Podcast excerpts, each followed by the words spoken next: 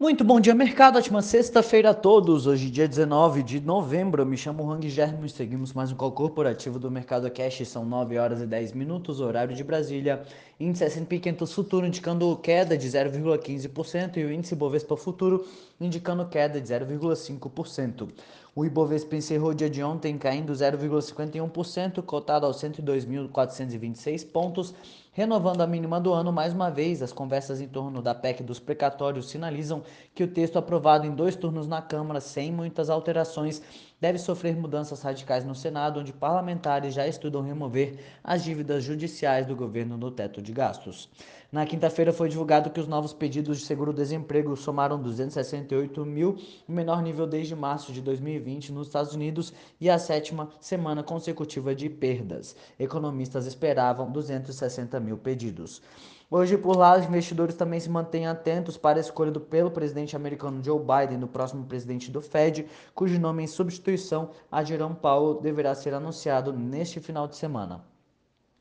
Ainda no radar, a Câmara dos Estados Unidos busca aprovar o programa de infraestrutura de 1,75 trilhão de dólares e o Senado planeja assumir a votação após a volta do feriado de ação de graças. Na Europa, instaura-se preocupação no continente. Diversos países registram recordes de novos casos diários de Covid, fazendo com que imponham medidas parciais de lockdown e implementem regras mais rígidas sobre os não vacinados. A Áustria anunciou hoje que vai entrar em lockdown a partir de segunda, independentemente dos status de vacinação. É o primeiro país da Europa Ocidental a adotar a medida desde o final do verão no continente. Tem previsão de duração de 10 dias inicialmente e pode durar no máximo 20 dias. A Alemanha, que já adotou restrições a quem não se vacinou, não descarta adotar medida semelhante. Na Alemanha, o índice de preços ao produtor registrou alta de 3,8% em outubro. Também nesta manhã, a presidente do Banco Central Europeu fez discurso. Ela sinalizou que a autoridade monetária não deve apertar as suas políticas face à inflação, visto que podem sufocar ainda mais a economia, dando a entender a continuidade das compras de títulos no próximo ano o Eurostox opera em queda de 0,28%. No mercado asiático, os papéis do Alibaba listados em Hong Kong perderam mais de 10% após a empresa divulgar resultados trimestrais abaixo da expectativa do mercado. No Japão, investidores aguardam pelo anúncio de um pacote recorde de estímulos de 488 bilhões de dólares.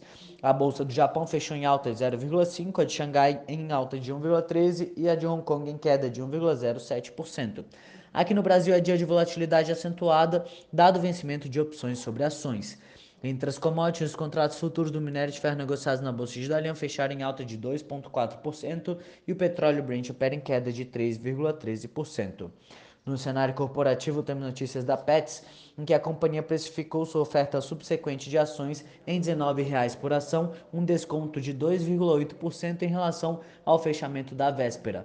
Com base no valor fixado por ação, a operação movimentou 779 milhões de reais. Os recursos captados na oferta serão direcionados ao desenvolvimento da plataforma digital da companhia, de tecnologia e logística, a possíveis aquisições e aceleração de abertura de lojas e hospitais veterinários. O plano da Pets é abrir 50 novas lojas no ano que vem.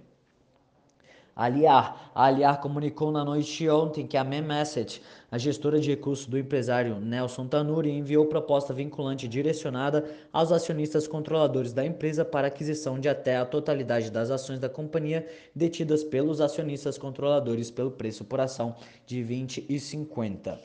DASA. A DASA comunicou ontem a aquisição de 100% da Mantris. A Mantris desenvolve serviços relacionados à medicina ocupacional e à gestão integrada de saúde.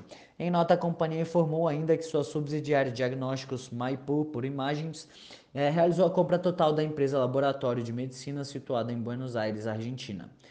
Raia Drogasil. A Raia aprovou a aquisição da Cuco Health de modo que o valor do preço de compra por cota é superior em mais de uma vez e meia ao valor de patrimônio líquido da ação. Sendo assim, haverá direito de recesso para acionistas que não votaram favoravelmente à aquisição da Cuco Health até o dia 20 de dezembro. O valor do reembolso será de R$ 2,64 por ação. Ouro Fino. A Ouro Fino Saúde Animal adquiriu a totalidade das cotas sociais de emissão da Regenera Medicina Veterinária Avançada pelo valor de 20 milhões de reais.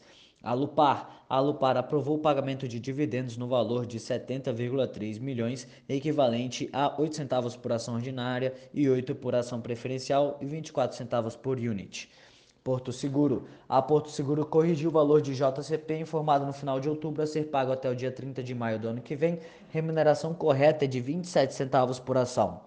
Gafisa. A Gafisa informou que conseguiu captar cerca de 150 milhões de reais junto a investidores, reforçando sua posição de caixa, ao mesmo tempo mantendo-se como incorporadora dos projetos envolvidos nessa operação.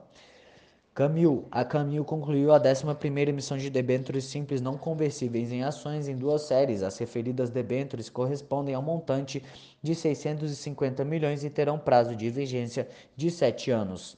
Neoenergia. A Neoenergia informou que na última terça entrou em operação comercial o segundo e último trecho que compõe o empreendimento de Santa Luzia. O lote de Santa Luzia conta com uma RAP anualizada total de 63 milhões. Dexco. A Dexco comunicou a retomada das operações na unidade de louças sanitárias em Queimados, Rio de Janeiro. Horizon, a agência classificadora de risco S&P atribuiu o rating BR AA para a Horizon com perspectiva estável. Brasil Agro, a Charles River Capital passou a deter posição inferior a 10% do capital da Brasil Agro. Por hora, estas são as principais notícias. Desejo a todos um excelente dia e ótimos negócios. Um forte abraço.